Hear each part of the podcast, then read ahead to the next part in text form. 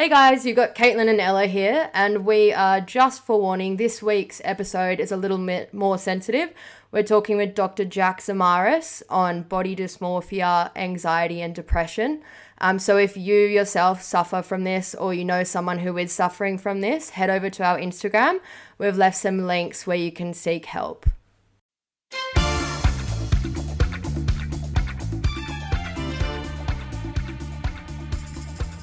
Hello and welcome to Cosmetics. I'm Ella James. And I'm Caitlin Gregg, and we're bringing to you conversations about cosmetic enhancement. So, how have you been finding everything?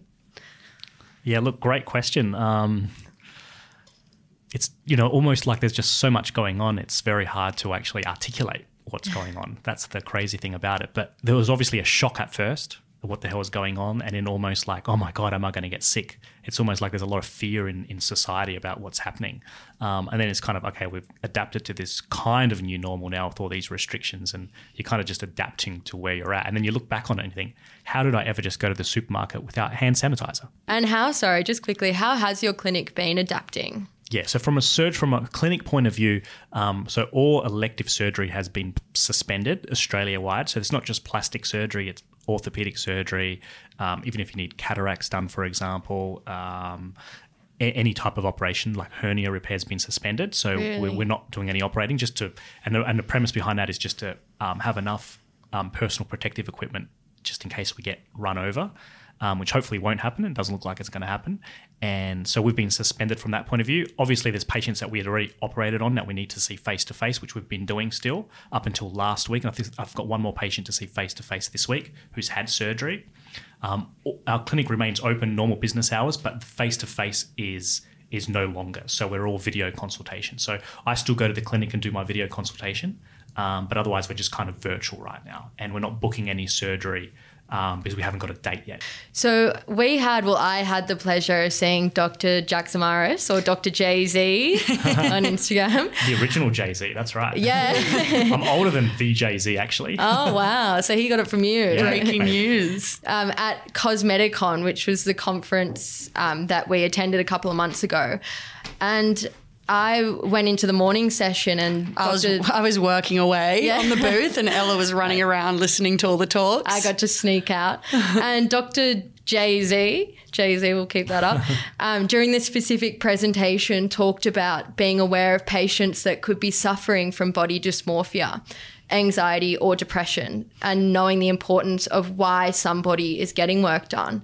So we really, well, I really enjoyed listening to this speech. I heard all about it. and I knew our listeners had to hear all about it. So I'm really excited that we have got Dr. Jay Z in the studio with us, 1.5 meters apart.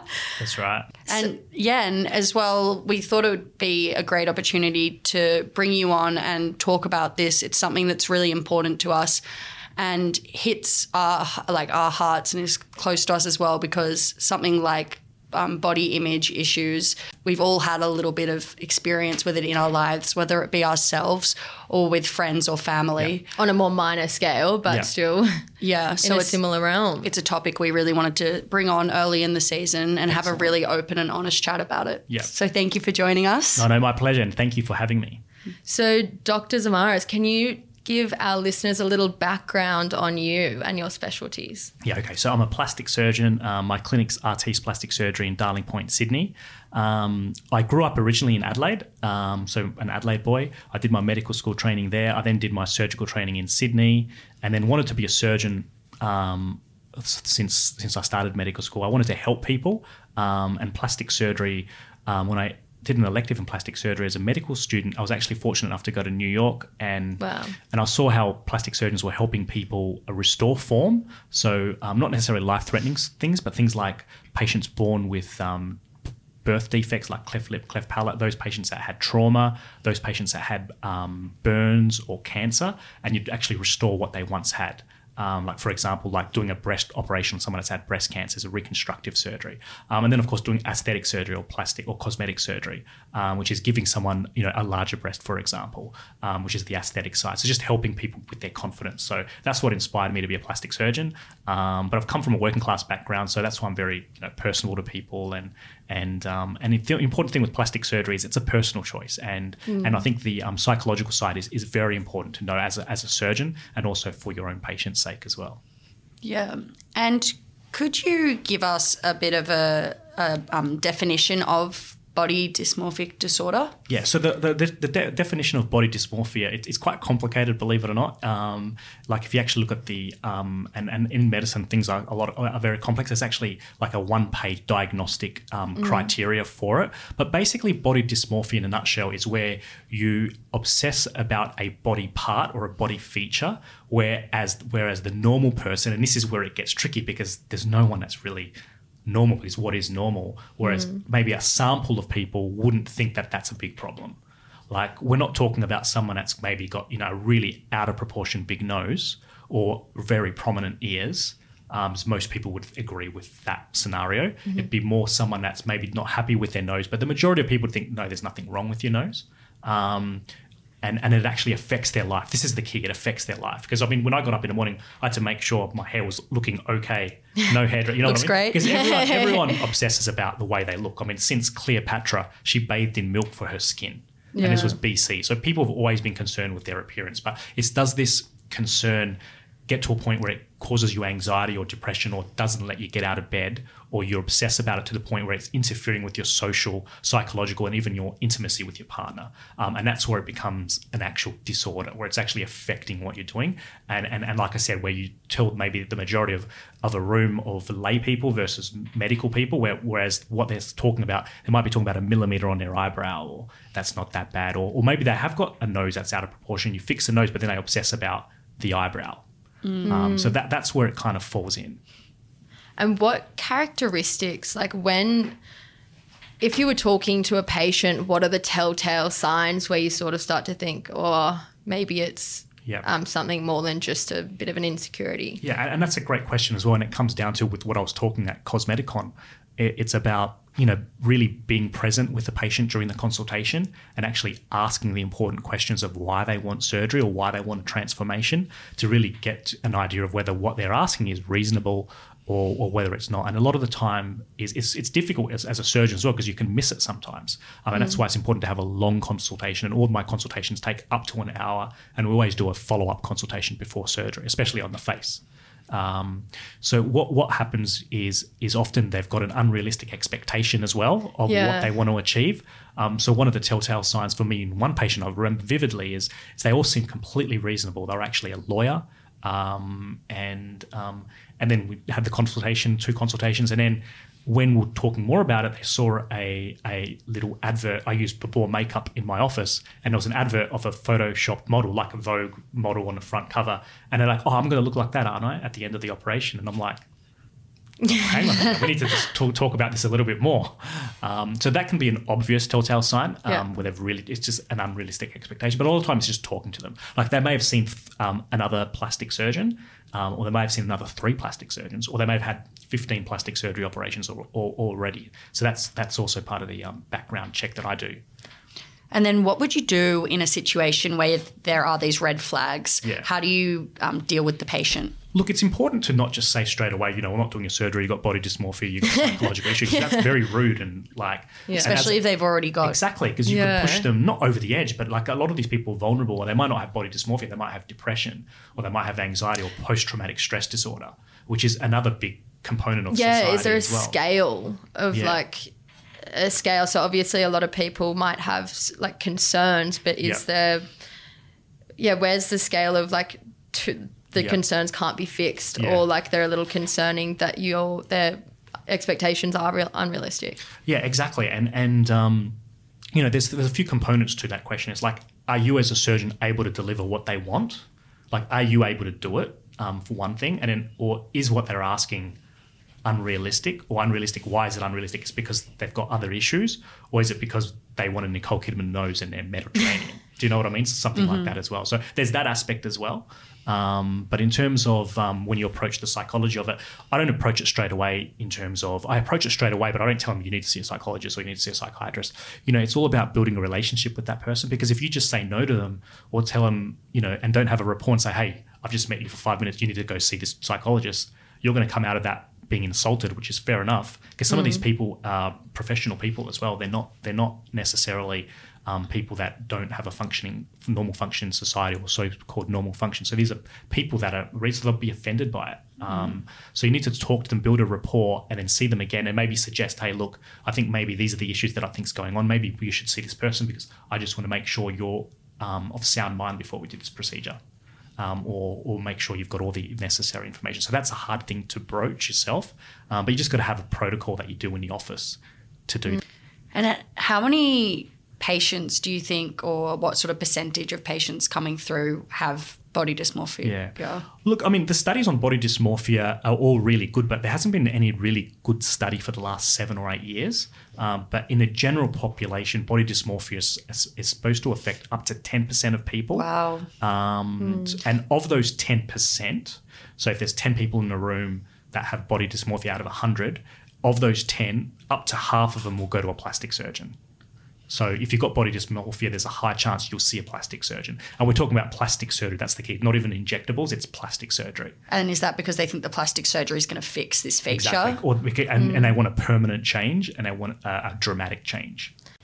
So, anxiety and depression obviously has a role to play um, in understanding, I guess, why patients are having work done. Can you tell us a little bit about that and how you diagnose that? Yeah, look, great question. And I think in a setting of we're talking about body dysmorphia and and anxiety, depression, and social media, and, and that's what where all of this conversation started. Um, if you just take a step back and think in in society, um, up to seventy percent of people will have some depression or anxiety at some point in their life.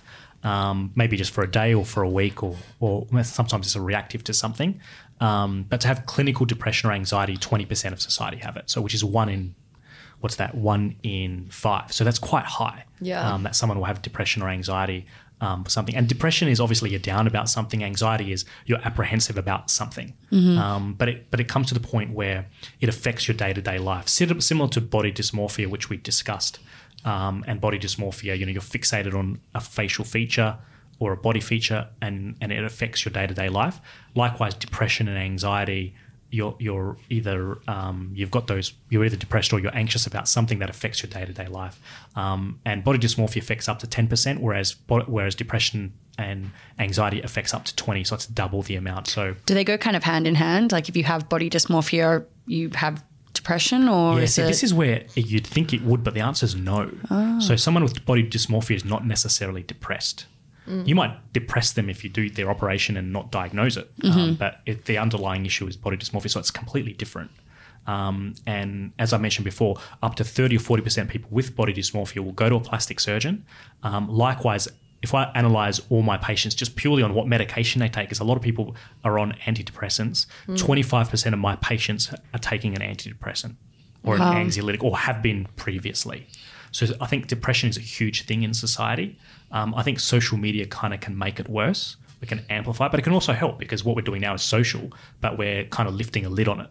Um, and that's what it's important for people to, to talk about it and and to accept it because there's nothing wrong with having it. You just got to uh, identify it and then you can deal with it. And sometimes I'm the first port of call as a plastic surgeon when they're talking about it, and that's why it's important for me to know enough about it to then help them make the next step for their own um, their own you know for their own state of mind for their own benefit. And if that means having plastic surgery, it does. If it means it doesn't have plastic surgery, then that's fine as well. Yeah, because I'd assume some people think, oh, if I fix this, then I'll feel happier. But I guess a lot of the time it probably is something that they have to fix within to feel better about themselves Exactly. rather than an external.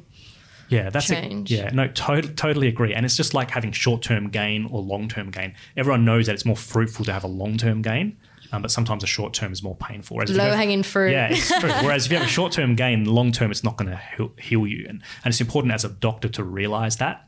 Um, and sometimes, you know, it might mean they're still having plastic surgery to help them feel better about themselves. It will, but if you're using plastic surgery to fix everything, then it's not going to fix everything.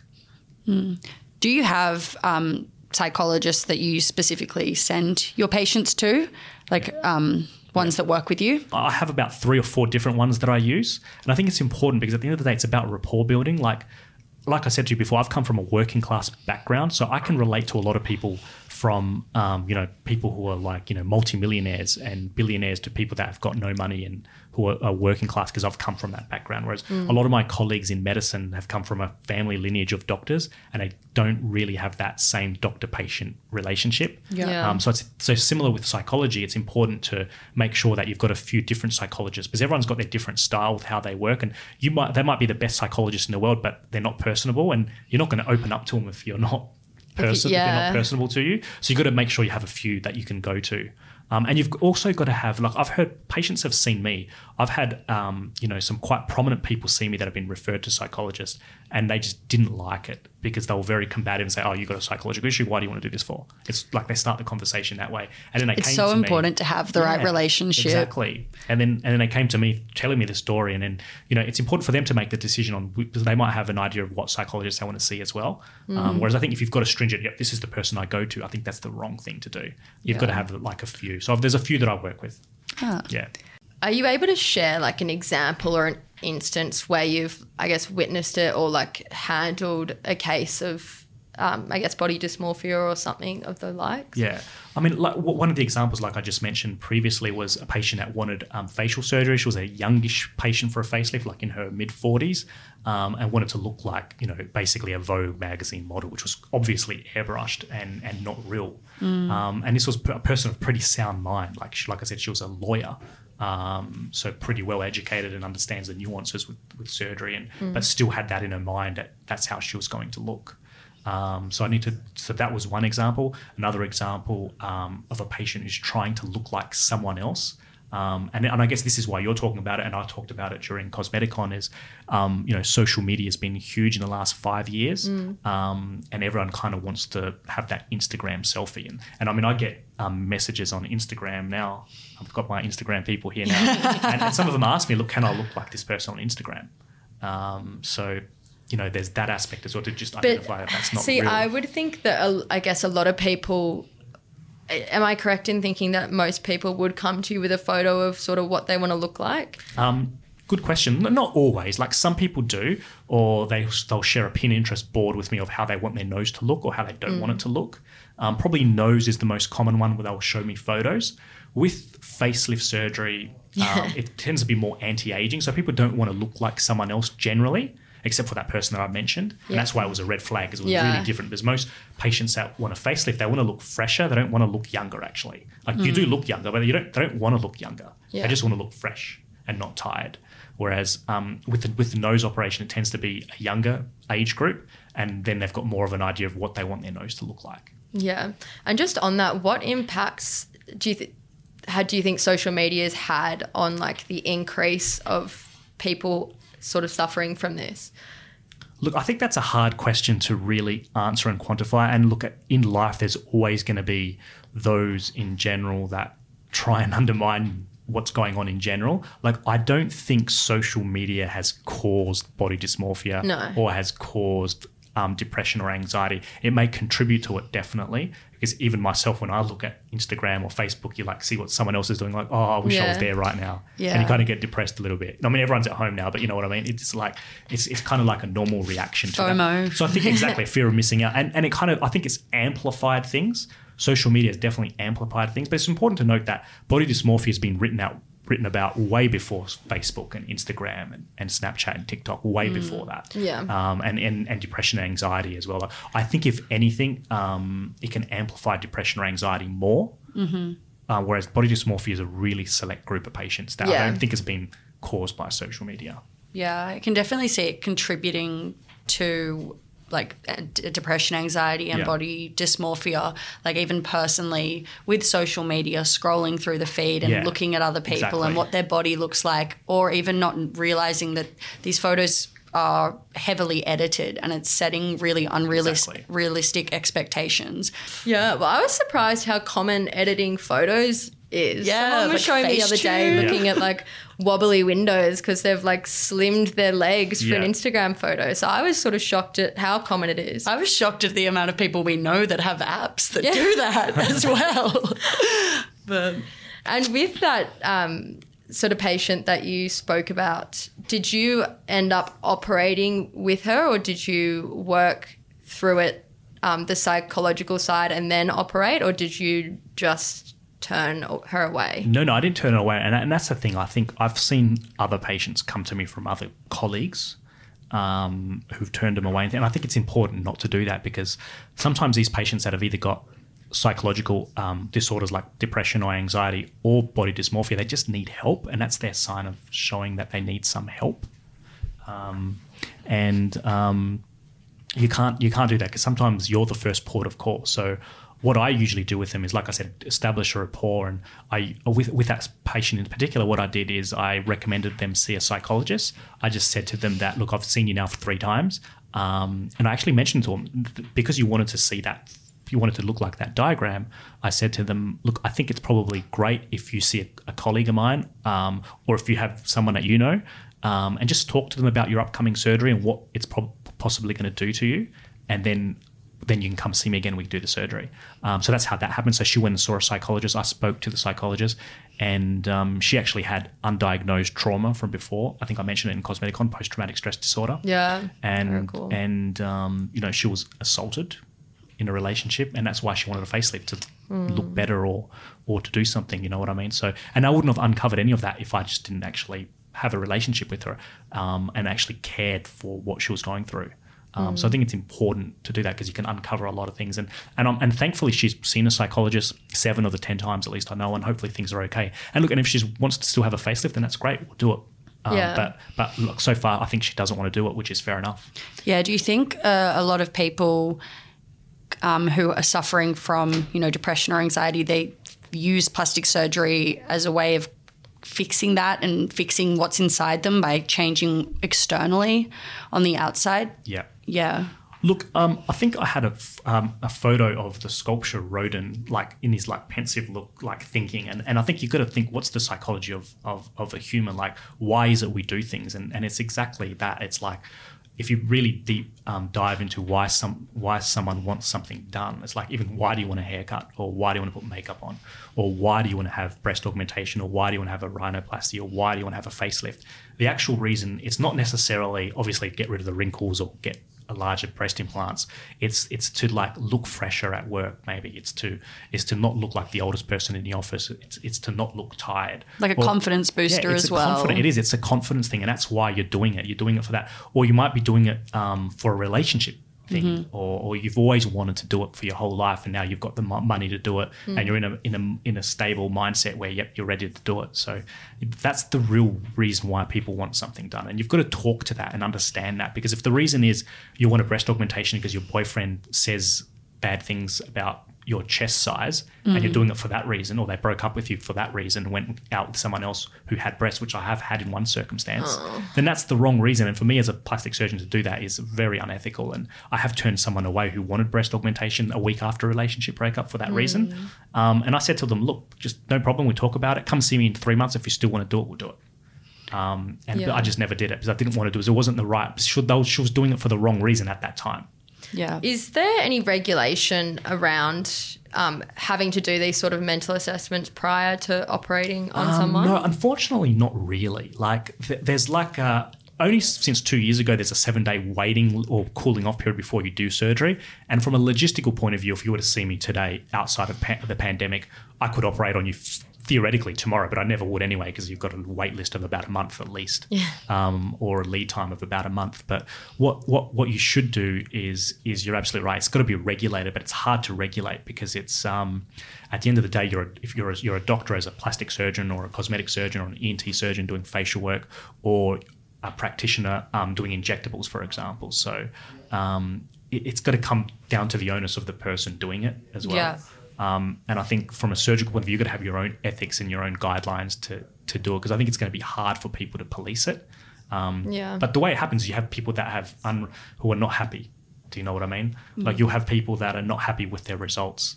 Um, yeah. And and not to you know, if you look at most of my online reviews, we're not allowed to post reviews on our own website. Like most of them are very positive. I mean, they're all five out of five because I take the time to understand what patients want, and if they're not happy, then we we reoperate until they're happy. Yeah, what do you um, do if a patient comes back and they say, yeah. I don't see a result. Yeah. So, for instance, if you haven't yeah. identified that maybe they yeah. do have a bit of body dysmorphia, are there ways to show them? Well, and, and this is what it is, and this is the important thing of showing before and afters um, to patients, and we always take photos, and and and it all comes down to the initial consultation. Like you've got to understand why they want it, and work out what you can do is the same thing as what they want. Because you might be able to do something and you think it's great, but they don't actually see that, and that's a fail. And do you have like a three? We've spoken to some people that do have the 3D imaging cameras. Wait, we've Yeah. spoken to uh, Mondial actually sell a 3D Yeah. Is that imaging that system. Is it the Vectra? We No, do the quant- else. we do the QuantifiCare. Okay. And all the time Ella's like, "Do you know about this?" And I'm like, "Ella, you, you know about it. I sell them." no, I'm asking Yeah. whether he uses one because that No, I don't use I know. it. Like not not because I don't, I'm against it, but I think it gives an unrealistic expectation. Mm-hmm. Like you actually look at the images that it generates, they they block out everything behind you, which is fine, so they can just focus on the facial feature or the body or the breast. But it looks very artificial, and I don't think you can recreate that with surgery. So the best thing I can do when someone comes to me for a rhinoplasty is I try and show them before and afters of a nose that's similar to theirs that Mm. I've transformed. Um, and then other noses, maybe from a tip point of view or a dorsum, to make sure we're on the same page. Okay. And if I'm not happy we're on the same page, I'll be honest with them. I'll tell them, look, I'm not sure about your operation yet. I'm going to think about it. Come and see me in two weeks' time. You have a bit bit more of a think about it, and we can go from there. And most of the, and every time I've done that, that's the patient I end up not operating on, or they end up not wanting to do the operation anymore. Um, and I think that's the key.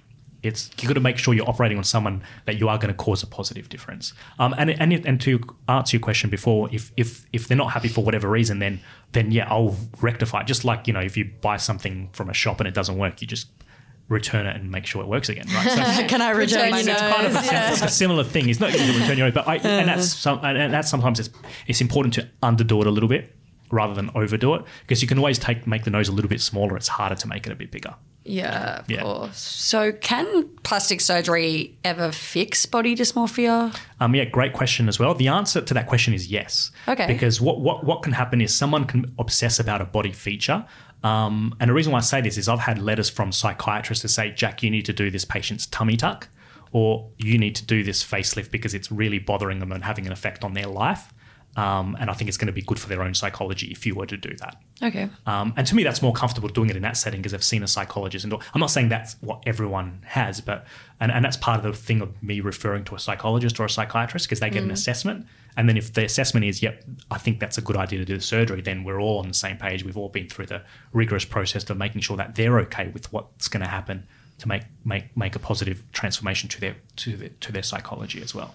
And we did have a, just a question off that um, from our listeners: Is anorexia a type of body dysmorphia? Yeah, great question. Look, anorexia um, nervosa, the technical name for it, and bulimia is like slashed together. Um, that's a separate diagnosis. So if you look at all of psychology, psychological um, diagnoses, there's anxiety and depression, and they kind of fit under depression. And under there, you've got post traumatic stress disorder, panic disorder, social phobia, and things like that. Um, then you have anorexia um, bullosa, which is separate. It's separate, and body dysmorphia, which is separate. So three different categories. Okay. And then, of course, you've got your more severe mental illnesses like schizophrenia. So they're all separate. They're all different. Now, it's not to say you can't have a little bit of depression and be and have anorexia. That can definitely happen, um, but it is a separate diagnosis. And is it um, particularly common in a demographic, like more in female or male or certain age groups? Um, yeah, that's a great question. Um, in terms of body dysmorphia, Yeah, sorry, body dysmorphia. Um, in, in body dysmorphia, um, the, the the age of the investigations that are mainly done mainly done under the age of 45, so it's in a younger age group. Um, that's what all the studies have been done. But the, other other than the studies being like biased to that age group, um, it, it it affects equally any age group. In terms of male female, it's probably it's female slightly more than male, definitely. Yeah. And do you have any advice to offer or any where that someone who's feeling maybe I don't know body image, maybe if it's not as extreme as body dysmorphia, um, of what they should do or somewhere they should go? Yeah, look, uh, good good question. Like if if if it's something um, that you want to reach out to someone and discuss, um, just in general about body dysmorphia or, or anxiety, depression, it's you can reach out to your GP. Um, like I think the Australian government in the in a present um, um, crisis is looking after your mental health. Um, .org.au is, has got good resources on mental health.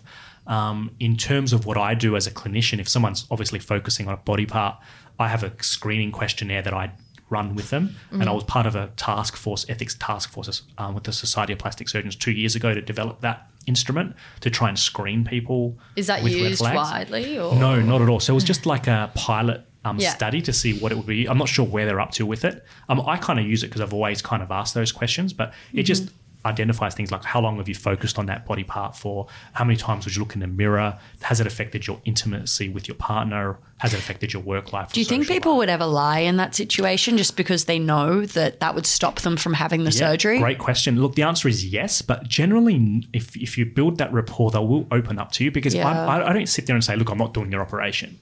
I just say to them, look, we'll do it once we go through this process. Mm. Um, Uh, that's what I say. And, and it is a process. Even if someone doesn't have body dysmorphia, someone doesn't have any other issues, it's still a process. You need to see the patient, do a follow up, and go through everything. So there still is a process with that. With that element, if you've uncovered something, it's just another, you just need to go through a few more hurdles to make sure everybody's on the same page. Yeah. Great. And what's your opinion on when you see individuals that have had so many, like 100 cosmetic procedures and work Yeah. done? Yeah. How does how, how does their surgeon or doctor kind of uh, continue to Yeah, work on them? Look, that's another great question. And and some of the examples of that, I'm not sure if you guys seen on like documentaries yeah, like the human Ken doll. Yeah, the human Ken doll, exactly Yeah. like that. One of the human Ken dolls, because I think there's more than one. There's a guy. There's a There's guy. I think, yeah, there's a guy in Europe and there's a guy in America. He actually works for one of the um, custom-made implant companies. Um, Wow. and he got a lot of those implants custom made for himself and he seems happy i mean from what you see on tv it makes him happy what he's doing Yeah. and you know obviously you got to take that with a grain of salt because you don't really know what's going on in his life um, from what you see on tv um, he seems happy and if that's the case then that's fine as a surgeon if you're happy to do that you do that but you also have a, your own philosophy as a plastic surgeon as well whether it's you're willing to operate a lot like that. Like for me, um, because I would do mainly above shoulder surgery, I mainly do facial operations. A lot of my patients are a lot older. Um, the younger patients of mine are all rhinoplasty patients, and we tend to we talk about things. And some people want to look done and want to look like they've had a significant Yeah. difference, and that's fine. That's fine as well. But most of my patients just want to look like something's changed, but that can no one No one can, can notice. tell. you know what I mean? It's that oh look, I want to oh, if I'm paying all this money, I want to look different, but I don't want to look that different. so it's like it's kind of like You don't want anyone. I want people to notice, but I don't want anyone to know. exactly right. Exactly. Uh, yeah. Great. Also, did I even answer that question? I'm not even sure I answered that question. just rolling off that question as well um, would be well, a lot of the interviews or documentaries I've watched about body dysmorphia is a lot of people f- are in denial about it. Like I did see somebody who had a lot of implants. Yep. Um, yeah. So do you? Well, that's would- part of the disease. yeah. Yeah, Do you find is. that a lot of the people that are diagnosed with it they deny it or they? Yeah. Well, they don't see what you're seeing. They don't see that what they're what they're talking about is kind of like an obsession, so to speak. That they're fixated about it and it's affecting their life. Because that's the key with most mental disorders. Like most people have a little bit of anxiety or depression every day for whatever reason, but have a clinical depression is a lot less, or clinical body dysmorphia is you know a lot less. But that's where it's actually interfering with your day to day life. Hmm. Yeah. Whereas, for example, if I had, you know, I wouldn't come to this because I didn't want you to see me. Do you know what I mean? Yeah, It's where like, it's so how would much that it takes a toll Or let's your do this from home where you can't see me, kind of thing. Yeah. That's where it takes it, and it and it just yeah changes what you do on a day to day basis. Yeah. Great. Well, thank you for joining us, Dr. Zamaris. Uh, it was My great to get you in the studio given this quiet period. Yeah, and we're really grateful for you sharing everything about body dysmorphia and depression and anxiety. Yeah, it's an important part of the topic that I think everyone needs to hear. Yeah. So, where can our listeners find you on social media? Yeah, so they can find me on Instagram at Artiste Plastic Surgery or Dr. Jay Z, um, and Facebook. The real Jay-Z. That's right, and Facebook as well. Um, and I've got a TikTok as well, Dr. No. Jay Z. Yeah, maybe you face can give us some sculptor, TikTok but tips. that's kind of like something I fool around with my family at home. I do a few clinical videos, but yeah, We'll have to get a Yeah. TikTok in the studio. Yeah, Yeah, well, we've yeah. only just started, so maybe you can give us a few tips. oh, there you go. Yeah. All right, thanks so much, Dr. Zamaris. And we'll see you all next week on Cosmet Chicks. Excellent.